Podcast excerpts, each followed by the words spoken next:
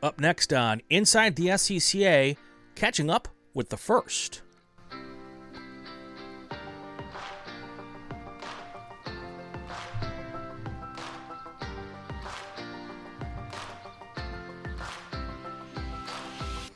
Welcome to Inside the SCCA. I'm Brian Bielanski, and uh, today we've got a pretty cool episode coming up. We are going to catch up with the first ever guest on Inside the SCCA. Jason Pribyl is going to be with us just a second. And uh, also, we're going to debut a new feature here that we're going to do every week. Um, basically, news and notes about stuff going on with the club if you wait till the end of the show. I'm going to end each show with uh, some headlines, some news, some info, some whatever you want to call it. Um, but uh, a little more stuff other than just interviewing a guest and uh, kind of keep you up to speed with what's going on with the club here. So let's get right to it. Uh, here is our guest for the day. He looks not even a day older than he was when we first caught up with him uh, back in the day. Uh, we started this show, Jason. Um, October of 2021. I believe wow. you had just come down from, come off of being at the runoffs, right? Or was it the runoffs the year before that? Yeah, that was the year off of the runoffs. Okay. October 2021. It was probably like at Indy after I think. Yeah, yeah, yeah. yeah. So um, I, would heard about your run at Indy, and uh, I had uh, we were in, in, the midst of the of the pandemic, and I had been laid off from my job, which allowed me to start doing some podcasting. And I've always wanted to do something with the SCCA. And I just decided to take a swing for the fences and start the podcast. And um, and I, like I said, I heard your story, and I got in touch with your dad. Your dad got me in touch with you, and all things came together. So you were season one, episode one. Lots happened since then, hasn't it? Oh yeah, yeah, you and me both. It's uh, it's been quite a journey. so let's chat for a second. Um, kind of go back to that first episode, and uh, the reason we had you on is because you had uh, you had gone to the runoffs in an FE2 car at Indy, and it was your one of your like three races into racing cars that that weren't go karts, right?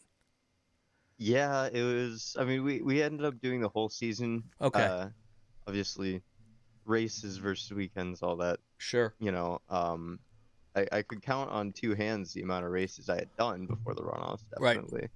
And uh, yeah, so that was that was definitely interesting. That was crazy. Looking back on it, it's it's uh, you know, with the experience I have now, right. I don't know if I I don't know what I was thinking. well, but but we talked about it though. You did it the right way. You know, you went through karts, but when you went to go go race big cars, you didn't buy a car, you went and rented, you had a good team you were working with, so you did all the right things. And, and when people ask me what we're doing and, and how to get your kid involved in racing, you know, you you did what I tell people to do, you know, and um, I think that is part of your success is that while it's cool and fun to do it on your own, and if you come from a long lineage of racers and your you know family had been racing forever, that's fine. Then it's kind of easy. But if you're kind of new to the sport and you don't have a long history in in, in doing what we do, renting with a good, solid, established team where you can get some coaching is really important, right? Yeah, yeah. It comes down to meeting new people. Uh, that ended up probably being the most valuable thing. I mean, like I learned a lot from that first season of racing cars, but the people I met that season that I probably wouldn't have met, or at least not to that level of you know companionship, right. I guess. Um, that was, uh, for lack of a better term, life changing. I mean, the the people I was working with that year helped me out a lot the year after, and right. even so on. Uh, they've put me in touch with more people that are, you know, amazing and they, they've helped me out a lot. So, All yeah, right. it, it, comes down to that networking thing everyone talks about. so, um, so there's another thing that um, that I think is the X factor here, and um, I'm going to probably embarrass you for a moment. Um, it really helps for two re- two things. First of all, you're a, you're a good kid, and I still call you a kid because you're what now, 22. 18. 18. so you're absolutely still a kid. Um, Yeah. but but no, you're a good kid. You're respectful. You you you you talk to people well, and and you, you know, and and so many. I'm not to, not bashing kids, but it's just true. You know, so many youngsters come up with an attitude, and they they come up with uh, lacking a little a little humbleness. And uh, every time I talk with you, I, I get the impression that that's not you. So that's the first thing that that makes teams want to work with someone like you when you're young. The second thing is, um, you do a really good job of not wrecking. And if someone's going to put you in their car, they want the car to come back with four wheels on it, pointing in the right direction, right? Yeah, yeah. I, um, we could. We'll we'll get in this eventually. I'm sure. I, I've uh, unfortunately changed those ways just a touch, but I'm. Oh. Yeah, Yeah. I'm. Uh, I'm better. It's. I didn't do too much of that this year, at least. Good. Um. Good. But uh, well, but you're still young, so That- I I mean, part of the thing that Right. happens with racing, Yeah. right? When you're on the edge, eventually you're gonna make mistakes. sure. I, I remember talking to my dad after the first year of racing, and we had set aside a sizable amount of crash damage money. Right. And he told me at the end of the season, uh, he was like, "You know, I'm surprised you didn't crank the car up." and I was like, yeah, oh, the kiss of death. yeah, That's funny. yeah." That's But, funny. uh, yeah, no, I mean it, it's it's part of racing. That Right. it's gonna happen to everyone at some point. So So I followed you along over the last oh two years plus now, and uh, we've chatted off and on, and I've kind of seen what you've been up to. So let's go through what you've done since we chatted 143 episodes ago. Um, what did you do in the 2022 season? Yeah. Um, I, I wonder. I guess not. That was way early on. So, back 2022 or 2021, like end of 20, 2021, uh, the team that I raced with, Rencraft, um, in FE2, Tony, the owner, talked to me. He said, "Well, you know, I like you. You're a good driver. Let's go do something bigger." So we had originally planned to start up a USF Juniors team. Hmm. Um, that was pretty last minute. I mean, it was. I think he talked to me in November about it. The whole idea was we needed to get another driver to fund the team because obviously I couldn't do that on my own. Uh, we needed a hauler. I mean, Tony is the type of guy that only does things right. Right. Uh, and that's a very valuable thing as we learned because we we couldn't we didn't end up getting the Tony deal figured out. Um, we had just enough money to work with someone else on the uh, on the lower end of the price point, and it didn't really work out the way we wanted to. Uh, ended up missing the first race of the season due to that, and uh, it was just a bit of a mess at the beginning. right. So we made the switch over to sports cars.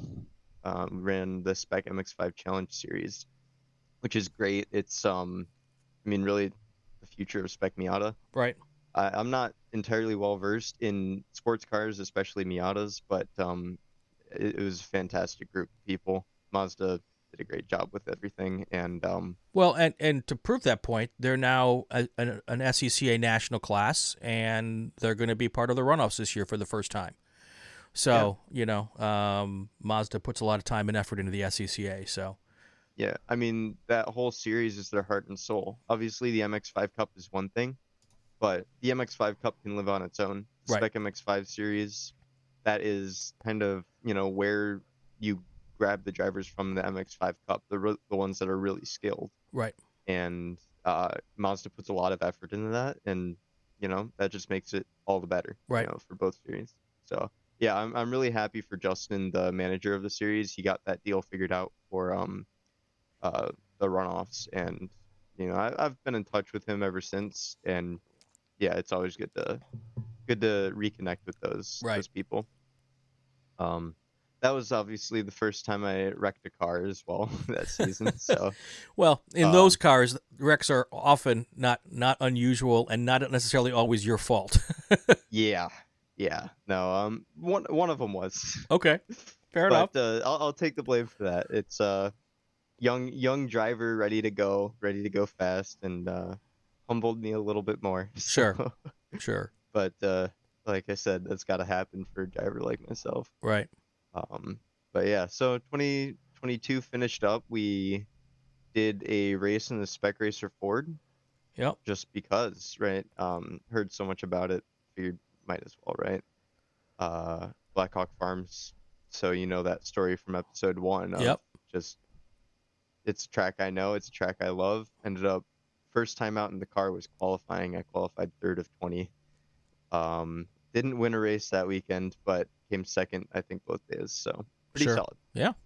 Um, and then finished out the season doing the Chris Griffis test Okay. at Indianapolis Motor Speedway in the USF 2000 with Turn Three. Uh, that group was somebody that uh, Tony pointed my way, um, and that was that really set everything off. Um, a lot of things that I didn't even know happened happened because of that Mm-hmm. that test. Um, people found my name, and that was you know one of my breakthrough moments Right. uh, was that last test. So we we tried to get a USF 2000 team going for 2023 or the season.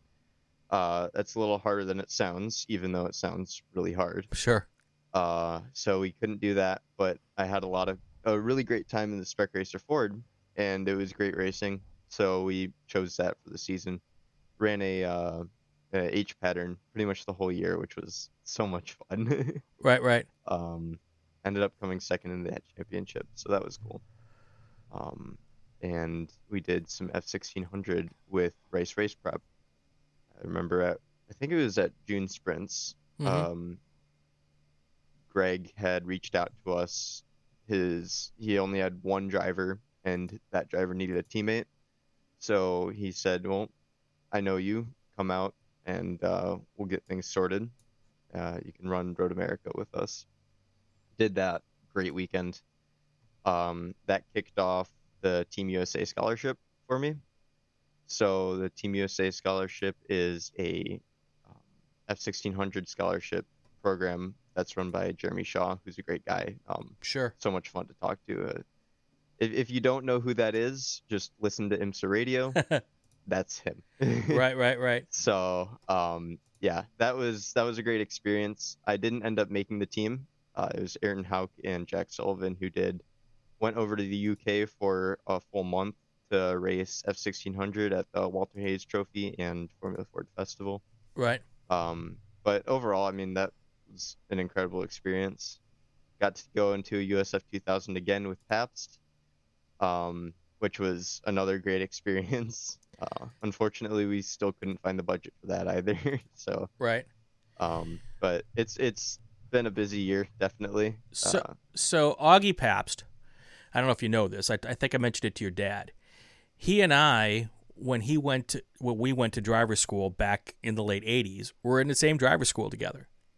Like uh, like road cars drivers. Yeah. Really? Yeah. That's uh, Uh, we go. He, I, I'm I'm sure he doesn't remember me. Um, and uh, you, you you don't forget a name like Augie Pabst, you know. And uh, with his family's background, it was like, oh, okay, I, I get it now. But uh, so yeah, that's cool that you get a chance to do something like that with with, with a level of team like Pabst and, and all of that. They've uh, they've got the, the right equipment and the right money and the the experience to put good cars on the track. Yeah, yeah, that was man, I I, I keep thinking about it. It's just such a like that was just such a great time. Uh the cars were amazing. The whole team dynamic was just it was perfect. I mean, it's it's exactly what a race team is meant to be. Right. Um Augie does a great job. I mean, he's got the uh, the well the hard-earned luxury to make sure that his team is perfect in every way. You know, when it comes down to the drivers, the crew, you know, it's not just who can do the best job, it's who works well with the team, and that's really what makes it. And the dynamic there was Right. awesome. It was Right. a lot of fun to be around them. So let me ask a question, and and uh, so a lot. Of, it's it's hard to do what you're trying to do, um, it, and and hard in so much is that it takes a bucket full of money to do it, and um, you know you, you don't have you don't have one of the big names. You don't have an Andretti or or a Rahal or any of that behind your name. So um, and and really at the stage that that any young driver is at, they're going to have to pay their way into what they're doing you know, either by bringing sponsorship or having having family wealth or whatever. And um, you know, you have been able to continue to get your yourself maybe into not season rides, but to keep doing stuff to keep your name out there. How, how are you doing that? Is it just people seeing you and giving you opportunities, or h- how much are you thumping the streets to get this thing done? You know, originally, uh, actually, not really. So back when I got into the FE2, um, first season, I think uh, I was talking to Tony about this, and he got a message from my dad on Facebook. Mm-hmm. That's how we got that seat sure. started up. Um, originally, we were going to race Spec Racer Ford. I think I mentioned that in the last podcast, so I right. won't go too deep into it. But um, that definitely set out the whole thing. Um, you know, we got linked up with Turn 3, and at the end of the season, Tony told us to go to turn three. He said, "Yeah, this team is good. Um, you know, they're good people, and they've got fast cars. Uh, luckily for us, they also had a lot of vacancies at the time, so it was Jonathan Brown in USF Pro and me in USF 2000. So it was two drivers. It wasn't anything crazy. Um, so that that part was nice. It was an opportunity that uh, doesn't come around often. Uh, so that really wasn't that hard to get into. I think it was like two weeks notice kind of deal. Wow. Since since then, I mean, the owner of Turn Three, Peter Dempsey, he actually reached out to Jeremy Shaw at the end of the Griffis test, and that's how I got my name out to the um, Team USA scholarship. Um, you know, since then it's been relatively smooth sailing. Um, yeah. That Griffis test was super valuable. That first one, it um, it got my name out to a lot of people. Second time around with Pabst, same thing. Uh, I've been contacted by, I, I've been reached out to by a number of teams at this point. Um, I, while I can't say specifically which teams, right. I'm comfortable saying that I've received, you know, sliced rates sure. uh, from teams which is obviously super helpful and that's really what's kept me in the game so long is just you know being able to mitigate some of that loss sure. while keeping my name out um, so yeah i mean it, you don't have to get a full season in. I, i'm pretty hard on myself with everything when it comes to you know trying to make a good impression whenever right. i can because i only have so many opportunities. Right right. So you just have to work twice as hard. So uh, and if you can't tell me, that's fine. But when you get invited to a test, are you having to pay your your own way to that test once you get invited? Unfortunately, yeah. Okay. I mean, that's just the story. Sure. Um, and, and, are, and, the reason yeah. I ask is because there's going to be other people out there who are thinking about, you know, trying to get their kid into professional motorsports or another young driver who wants to do it themselves. So I'm trying to kind of like pull pull the layers of the onion away here and give people an idea what they're getting what what they're maybe getting themselves into. Yeah. I I um yeah, I even when teams reach out to me, right. And um you know, when it's teams I've never even been contact like I've never been in contact with, uh, I, I they still come to me saying like, hey, this is our rate. Sure. Do you want to run with us? Sure. It's not necessarily, hey, I, we want you to run with us. This is you can just come here and race for us, right? right. It's it's it's a little different than that. Um, the discounted rate stuff does mean a lot, though. Sure. Uh, it's not just about money, right? Right. We right. have the expectation of spending money wherever we're going to go. Um, it is just about the fact that that team sees us as a valuable asset, and sure. that's really uh really affirming. It's it's it's great, but yeah, no, I mean, same story everywhere. Uh, I can't think of a single USF 2000 driver that's going to be a paid driver, right? Or even not having to just not to have to pay. Yeah, yeah. yeah. You know, I mean, it's one thing to say, okay, they're going to give me money to go racing. It's another thing to say they're going to let me race and not spend my own money to do it. You know, that yeah. would even be a nice, you know, if you can get here, you can drive my car kind of thing. Um, yeah. uh, but it has to be it has to be rewarding when the phone rings, though, right? Yeah, I mean, there's been a number of times I've woken up to emails and I'm like, what's going on here? Because it, it's a big jump for me. I mean, I'm still not used to it, right? Like, uh, I'm to me, I, I raced Spec Racer Ford last year in the Northern Majors division, right. right? Uh, sometimes I forget that I have done what I've done in the USF 2000 and in the F1600s and Team USA stuff. So it's it's a little confusing at times where I get emails from teams that are, you know, personal and they're, you know, like they're actually reaching out to me legitimately. So it's interesting. It's um it's cool and it, it definitely keeps me motivated. Sure. Um, it's, it's one of those things for sure. Sure. So, have you had a chance to do any? I- I call it reverse marketing. When when a team contacts you, have you ever had a chance to sit down with them and say, "Okay, so why, why did you contact me? How did you find me? What was your, you know?" To, I mean, obviously, you just want to be grateful and go drive, but it'd be interesting to know which part. What did they see? How did they find you? Um, that kind of thing.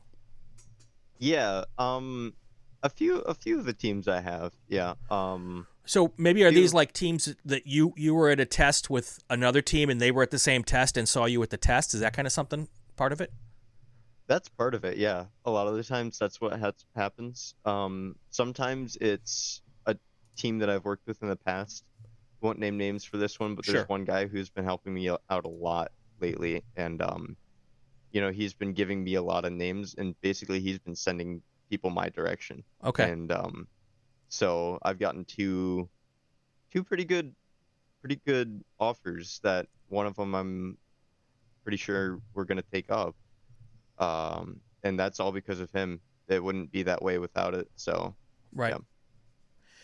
So, you know, I, I had talked earlier um, about you being clean with the cards, and you've mentioned that maybe that's changed a little bit. um, Yeah. How important is it to, I guess, be as clean as possible, but understand that even if you do have an incident here or there, it's not going to be, it's racing, and people understand that, right? yeah, yeah. The whole thing is, you know, you have to pick and choose where you make mistakes and where you don't. Right. Right. A team's not gonna be happy if you have three races every weekend and you're crashing out of one of them each weekend. Sure. right? Uh, on the other hand, if you're if you make a mistake, you know, everyone understands, especially the teams that drivers are human at the end of the day. Right. Um, and when you go for a move that maybe you shouldn't have, you know, someone brakes earlier than you expected. Like there's such small things that can happen, you Right. know. Um, and it, it's all about risk versus reward, and sometimes you just can't. You sometimes you just ignore the risk, right? Right. And that happens. You know, some teams want you to ignore the risk. Other teams would rather you bring the car home. Um, And is you know, that is that a conversation a team has with you going into the weekend? Yeah. Oh, Okay. yeah, uh, sometimes I have to ask, but at the end of the day, you know, it's really what the team wants out of it, out Right. of you, right? So I've talked to teams, and I tell them like, oh, well, if I go over this curb, if I do this, then it's going to destroy the floor pan. And they tell me, why does that matter? You're going faster, Okay. you know. so it, it's stuff like Yeah. that. It's it's not just crashing. It's about keeping keeping the car, you know, intact, just from regular wear and tear, right? Sure. Uh, some teams have the expectation that you're gonna destroy the car by the end of the weekend just by driving it fast, and you know, while I'm not used to it, I'm open to the to the uh the, the prospect of it. sure, sure, sure, sure. So, um, you're young, you know, you've done a lot in your short time.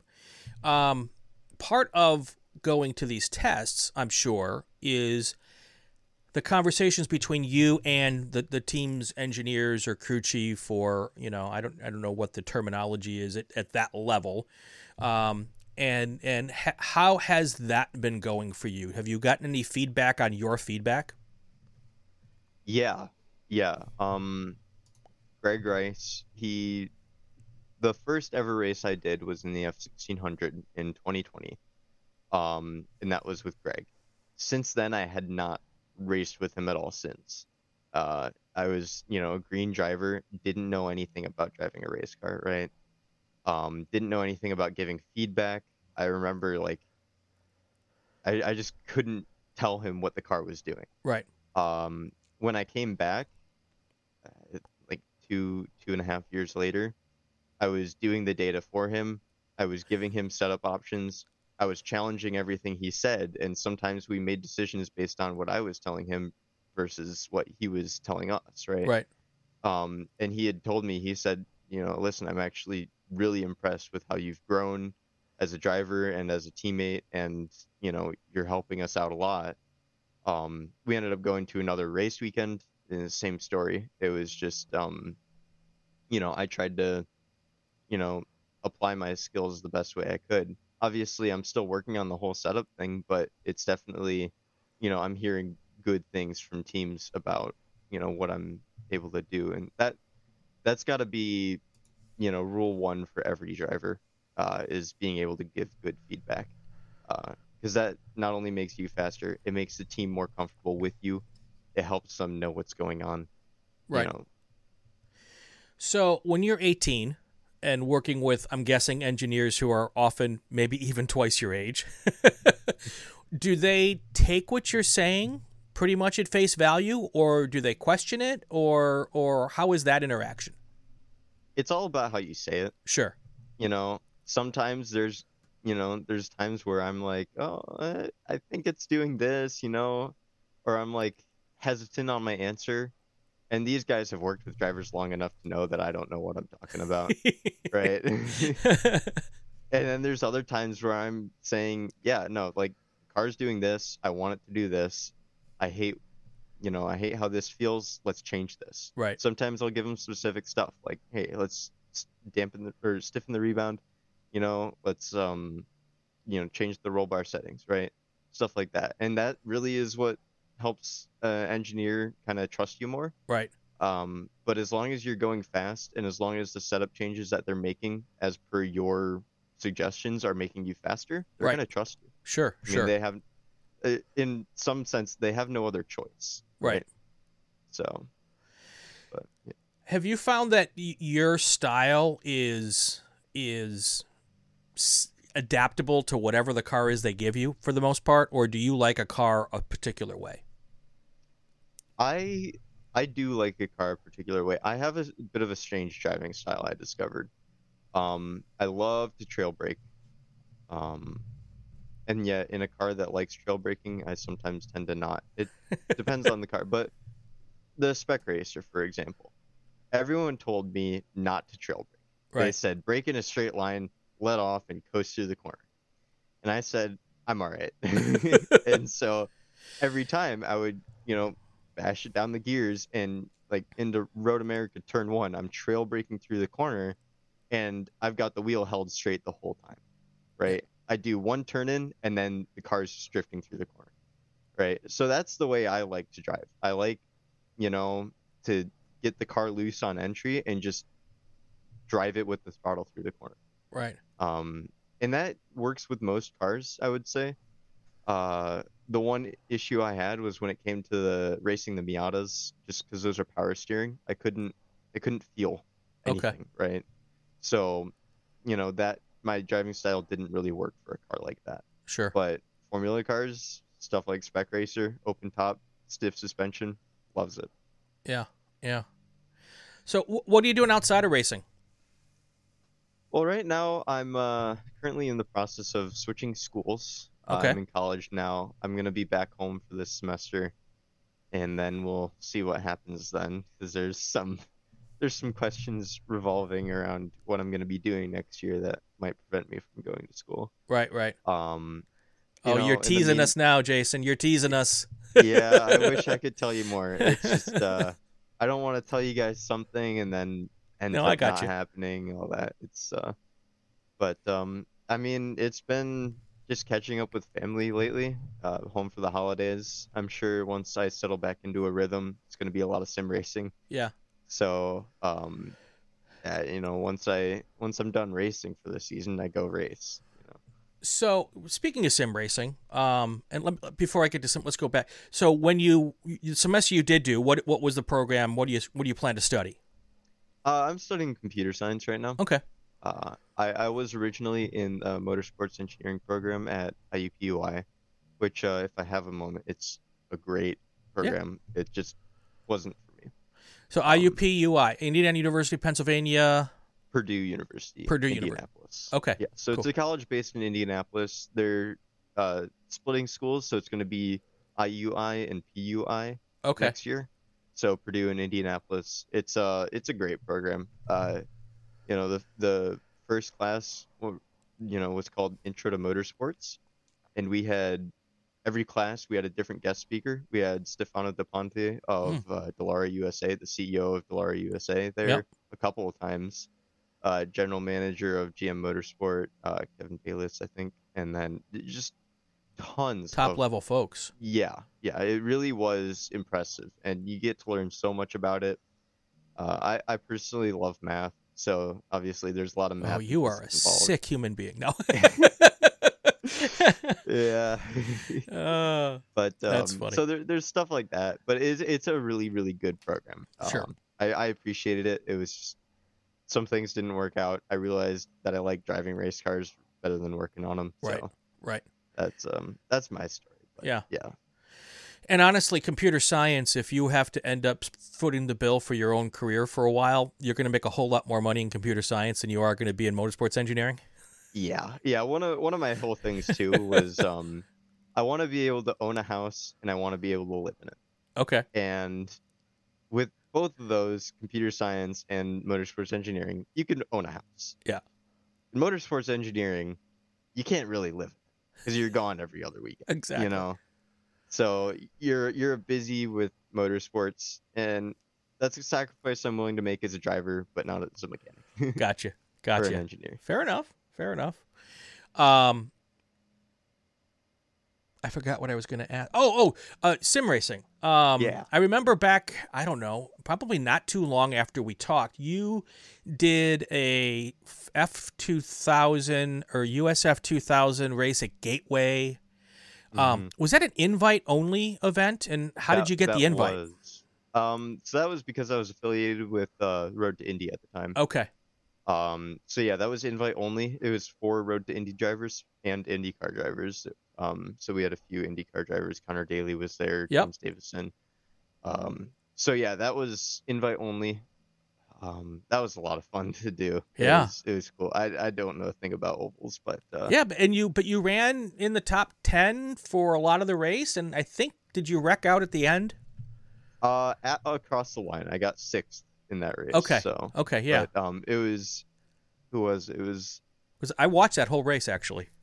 yeah, it was intense because I, I, I was just sitting behind the top five, not knowing what to do. Right, right, like how do you, I don't know how to pass on an oval. exactly, Exactly. It was just it was just mostly like I just don't want to crash because this is cool. I'm racing against Connor Daly, like yeah.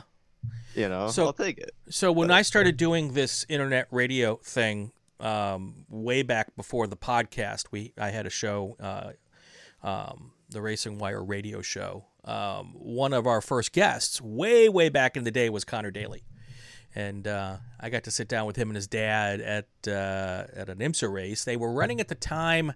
Formula BMW, I think. This is way, way Oh, back yeah. in the 90s um, late '90s, early 2000s, and um, um, but yeah, so that was uh, so I've I've talked with him a lot. Really nice guy, and um, not that I want people to turn to a different podcast, although um, he does a podcast now that uh, was picked up by Dirty Mo Media, which was um, which is Dale Jr.'s podcast juggernaut, um, and uh, his podcast is a hoot. So um, if you're when you're done watching mine every week, you can then switch over and watch Connors or listen to Connors. Um, Good stuff. Good stuff. Um, how important is sim racing to you in this process? To me, I look at sim racing as a way to kind of scratch that itch. Okay. Um, when I'm not able to race, it's it's a great way to kind of keep myself sane. Okay. uh i when it comes to the whole you know racing feel i i've never found that sim racing helps me especially when it comes to real life racing unless i'm just trying to learn a track Sure. um i've talked to a lot of other drivers they feel the same way and it could just be the equipment i have it could be whatever like i'm not spending two million dollars on a sim Sure. rig Sure. um but it you know it is when it comes to racecraft and things like that. It's it's so good. Yeah. I mean, you can get in a car and race some tight races. Um, you know, every 15 minutes. It, it's awesome. It, Right. It's um, I I love it personally. I've got I used to be a little iffy on it, but I see no reason why I would be now. Yeah. It's- Yeah. I love it the, a lot. the one thing the sim you're right it doesn't necessarily give you if unless you have a fifty sixty thousand dollar rig um, uh, it doesn't give you as much seat of the pants feel as you get in a race car no question about that. But what i find is um, it, it it it the mental side of it you know if you're in a battle with two or three cars over the course of 25 minutes you you can absolutely replicate the intensity the thought process the you know how quickly can i make decisions whether to make that that that 75% move or that 50% move uh, deciding how to do that. All of that mental aspect of racing is absolutely uh, uh, replicatable I think I just made a word up um, on a sim that uh, and and you can help make those decisions when you're not worrying about busting up a race car too. Yeah, it's a great learning ground. Uh, really, I, I, I wouldn't say. I think sim racing has made me a more aggressive driver. Definitely. Um, I, I used to be very timid, alongside just the fact that um, I just want to win races more. Sure. But uh, yeah, I'm definitely a more aggressive driver. I'm way more confident in passing and things like that because at the end of the day, you're right. Like you can learn if you can learn without busting up a car, Right. then do it. You know, and that's exactly what sim racing achieves. Uh, like I have a Logitech G29. It's a two hundred fifty dollars sim rig. Yep, that's the one I got. It's it doesn't need to be crazy. Right. I, I'm a race car driver and I use that. You know, I, I'm pretty quick in it. I think part of the fact is because I'm a race car driver in real life. Right. But it's still a great learning ground. It, it it's yeah, it's there's no other way to replicate the mental aspect of racing besides just racing. Yeah. Yeah, no question. No question. Um, so two things before I let you go. Um, let's say I've got a kid, 13, 14 years old, doing karts. Um, and it's time to think about stepping them up. Um, what are your what are your top three recommendations for someone who's in that position? First things first, no matter what, I say go to a school. I mean, you have Lucas Oil School of Racing, you have the SCCA school, and you have Skip Barber. Like those are the main, you know, mainstream racing schools. Yep, there's a couple out west too as well that are yeah. pretty good.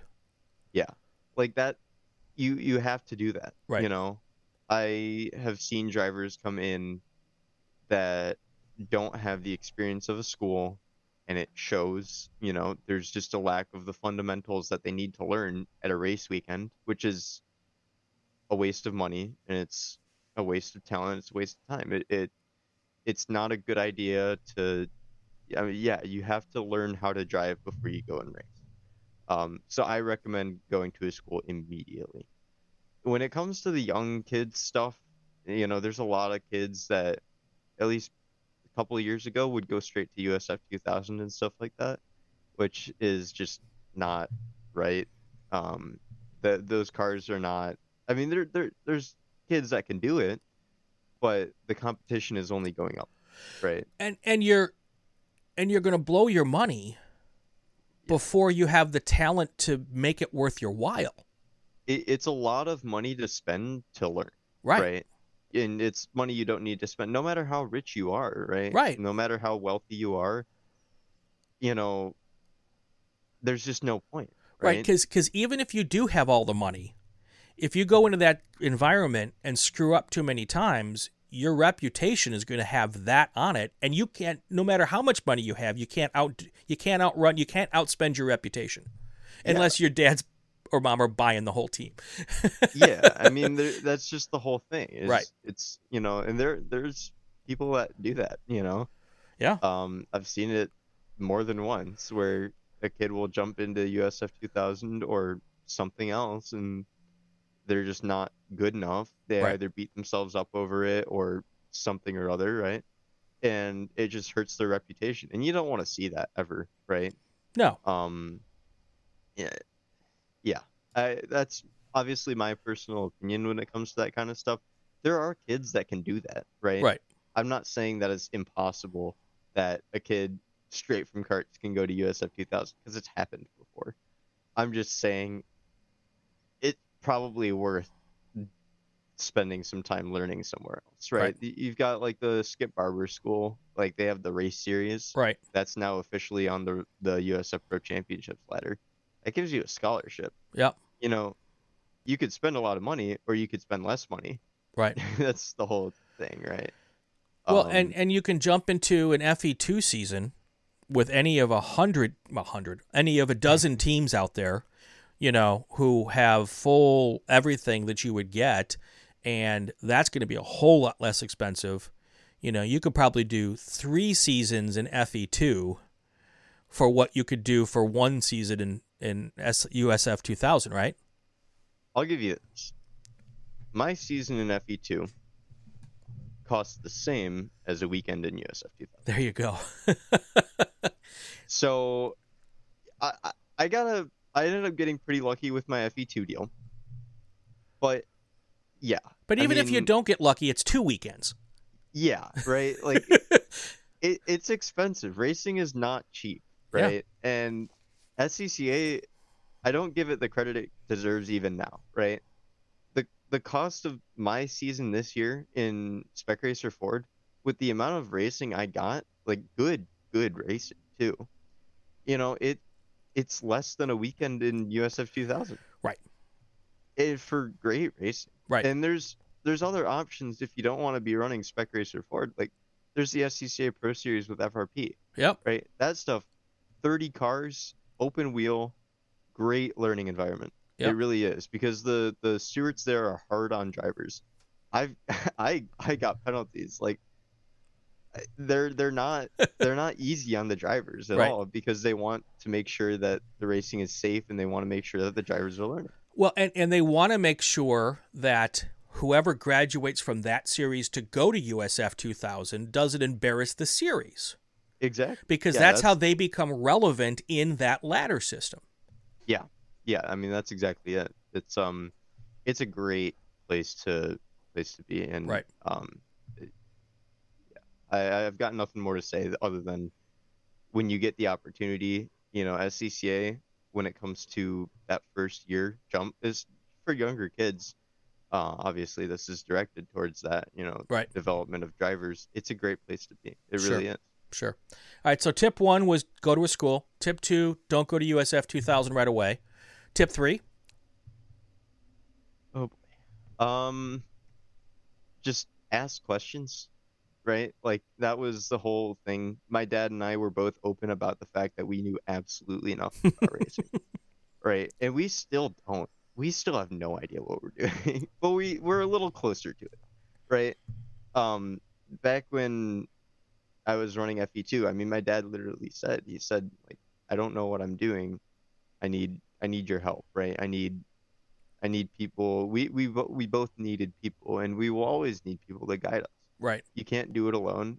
Racing is a team sport, and er- there's always someone who is there longer than you. Mm-hmm. They're gonna know more than you. So it's all about asking questions. It's about being comfortable with the fact that you don't know as much as the person next to you sometimes.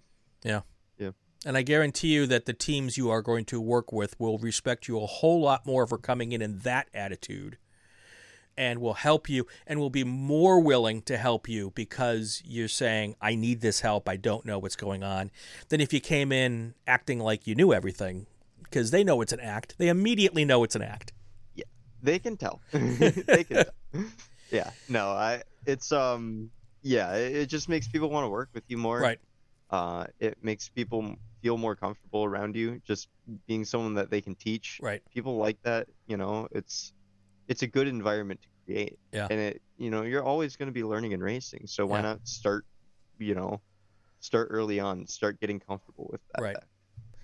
And parents, just to let you know, the the teams are just as interested on your attitude as they are about the kid's attitude. Um, perfect example, not at all having to do with racing, um, is what my my kid is an actor out here in Los Angeles, and we go to these casting calls, and you know it's a hundred kids, they are all in a room together, and they go in one at a time, and there's cameras in the room. I call it the the the, the bullpen. There's cameras, you know, and I thought they were for security or to make sure, you know, whatever. But it turns out that the the producers of the show will look at the camera in the bullpen to see how the parents are acting because the parents are being hired along with their kids. You know, if they hire the kid, the parents are part of the deal. And if you're a crazy train, they're not they're going to skip over your kid. It's the same thing in motorsports.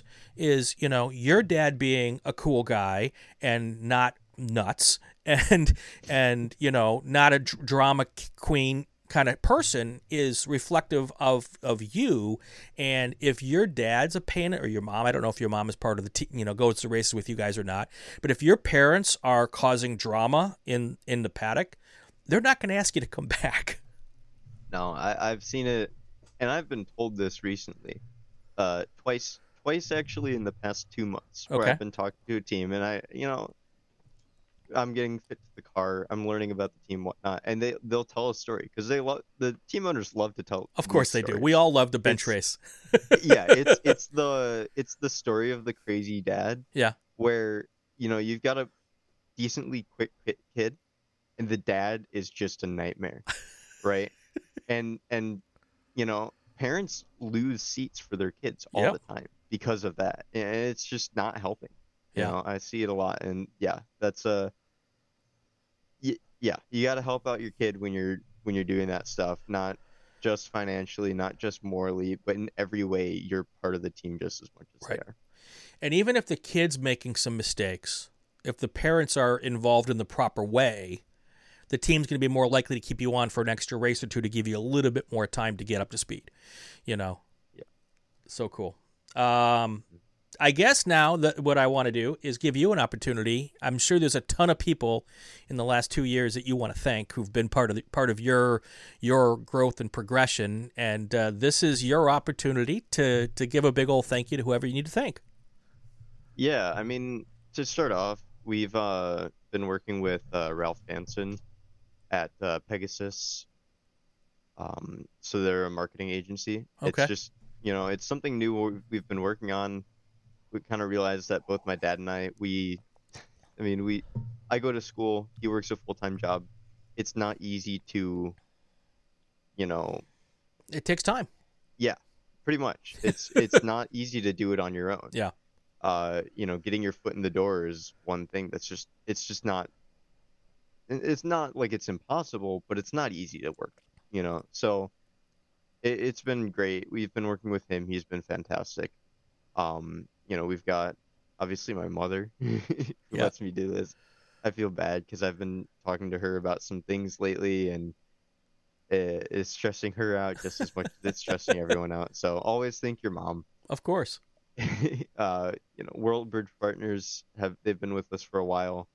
OGO, Slick Products, um, everyone that's been with us for the past few years, they've all been great. So yeah, um, a little bit wishy-washy, I guess. But uh, we're working on some bigger things right now. Yeah. So, you know, hopefully soon. And Dad, yeah. can't don't let's not forget Dad. Obviously, not forget Dad. I I uh, haven't thanked him enough today. Haven't thanked him enough this whole time. So yeah, definitely um, thank well, your parents because you have no idea. I, I I've I've had fun watching your progression, and I know that your dad is extremely proud of the hard work you've put in and um, uh, that's uh, he, he wouldn't do it if you weren't putting in the effort. So um, it's it's really cool to been following your progress, and we will continue to do so. And maybe in another 144 episodes, we'll reconnect again, and uh, we'll we'll even be be further up the ladder. And as soon as you have stuff locked down for 2024, let me know, and uh, I will be happy to share that with the folks at home. So. Yeah, yeah. Well, hopefully we'll be coming soon. I mean, uh, we've we've got a plan in place. We're just gonna we got to pull the trigger at some point. So yeah, that'll be we'll be sure to let you know. It's um it's been fun watching you and uh, inside the SCCA podcast grow as well. It's it's awesome to feel like I've been a part of it and um yeah You know. You were the OG. you yeah. were the OG. So this surprisingly long ago. I know it. It, Yeah. it, it feels like yesterday though. It really does. It does. Yeah. So, well, con- congratulations on all that you've done. Good luck on everything coming forward. Keep us in, in, in posted with what's going on, and uh, I look forward to reconnecting several times down the road. Oh yeah, Cool. for sure. It's uh, it's uh definitely gonna have to happen at least a couple more times. So Very good. Look forward to speaking with you again, and Very good. let me know if you need any help with the any super tour announcements or anything like that, and I'll be happy to add some color again. All right. We'll work on that as well. We'll work on that as well. All right, Jason Pribyl. Uh, he was uh, guest number one. Now he's guest number 144 here on Inside the SCCA. All right, we're going to move on, and uh, we've got a couple new pieces of stuff that we're doing here.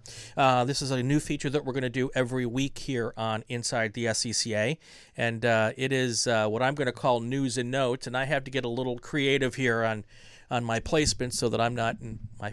Well, maybe we do want the graphic to cover my face. uh, but here's what we got going on here in the SCCA. 15 days until Sebring, folks. The Super Tour will get underway in Sebring, Florida, on uh, whatever the date is. It's been running across your screen here uh, at the bottom. I believe it's the 12th, 13th, and 14th, or something along those lines. And um, we're going to be there with the full live coverage on the Super Tour uh, live stream on SCCA's um, uh, SCCA's YouTube page. I'm looking for one other piece of info here to see if I can make another announcement, and I can't. Maybe next week I will do that. But um, but yeah, so when this airs, uh, we're recording this before Christmas because we wanted to uh, we wanted to take a week off and spend time with family. Uh, but when this hits the hits the YouTubes, we'll have 15 days until Sebring.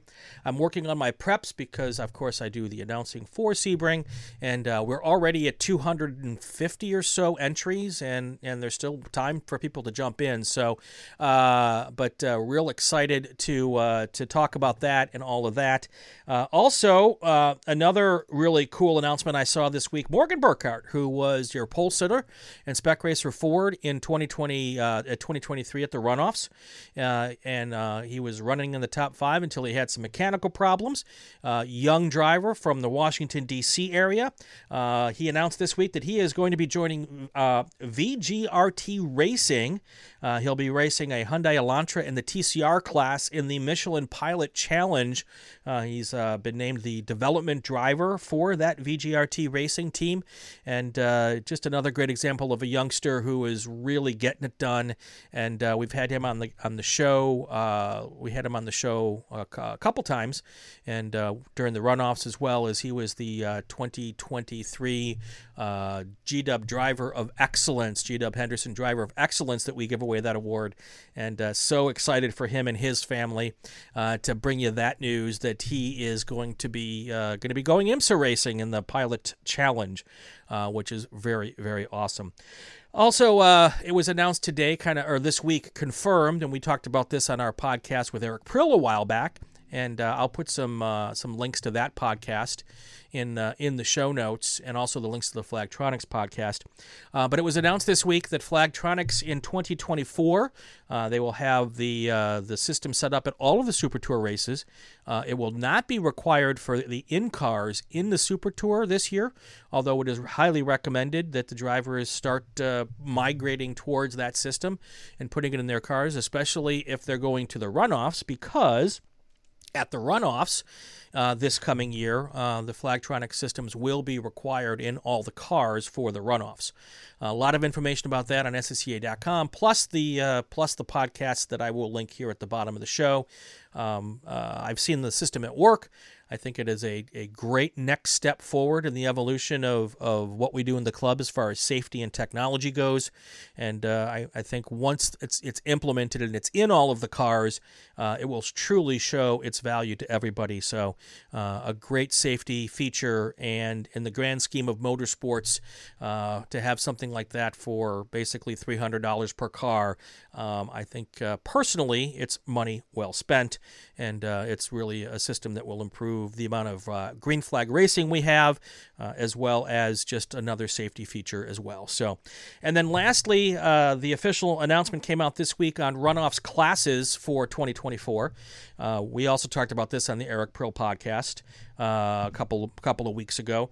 Uh, essentially, uh, Formula 600, Formula Atlantic, Formula Ford, GT1, and GT3 are all going to be on probation for this year at the runoffs. So what this means is uh, they are runoffs eligible if they have more than 10 cars. They will crown a national champion. If they have less than 10 cars, they will not crown a national champion. The other thing is that if they have less than 10 cars, uh, they will not automatically be invited to the runoffs in 2025. So uh, that is there's uh, so that's the thing. You need to be able to make sure that uh, you get 10 cars at Road America, and uh, that they participate in the week, and uh, that will ensure that these cars, will, number one, come off of probation. If they have more than 10 cars at the runoffs of 2024, uh, they will be off of probation. I think with the runoffs at Road America, that probably won't be an issue uh, to get 10 cars in those classes, but it'll be really important to make sure the 10 cars show up and to, to get uh, to get your class out of out um, out of runoffs probation. So, um, so that was announced for 2024. Also uh, um, confirmed something that we've talked about before: the new Spec MX5 class will be runoffs national championship eligible in 2024. So uh, that's also big news for the folks in that class and uh, kind of the next iteration of Spec Miata here in the SCCA. So uh, that's going to do it. Uh, this uh, this we're, we're, one or two days after Christmas. I hope everybody had a fantastic Christmas and uh, they're getting ready to do whatever they're going to do in in 2024. Have a great New Year's as well. And this is episode 144. I was so excited today to have to have our our first guest from episode number one on. Uh, it was a ton of fun talking with Jason and catching up with him, and uh, I look forward to doing more with that as we uh, get ready for um, uh, going into 2024. 144 episodes, folks it's kind of hard to wrap my arms around that. But uh, I appreciate all of the folks at home who tune in every week and and and watch what we do. Uh, we we put out uh, we put out an episode a couple of weeks ago, and uh, it is uh, it just keeps growing and growing and growing. And I, I, really, really appreciate everybody for watching. I'm having a blast doing them, and uh, the fact that I get the feedback that people are enjoying it is uh, is reason to keep going with it. So that is going to do it for this week's episode of Inside the SCCA. Uh, uh, if you like what you're hearing, subscribe to the Racing Wire Podcast Network or the Racing Network on YouTube. Would also be great if you leave a comment uh, and follow us on uh, on follow us on Twitter. You can catch us at Racing Wire Net. We also have a Racing Wire uh, Facebook page as well. Uh, there's a new Inside the SCCA every week. I'm Brian Bielanski. Have yourself a fast, a fantastic weekend, a great New Year's. Stay safe and go play with cars. I'm Abby Shear, and when I'm on my way to an autocross, I listen to the Inside the SCCA podcast. Inside the SCCA is a presentation of the Racing Wire Podcast Network and Rule 15 Productions. This podcast is not affiliated with, endorsed, or sponsored by the Sports Car Club of America. The views expressed within are those of the host and our guests, and not that of the SCCA.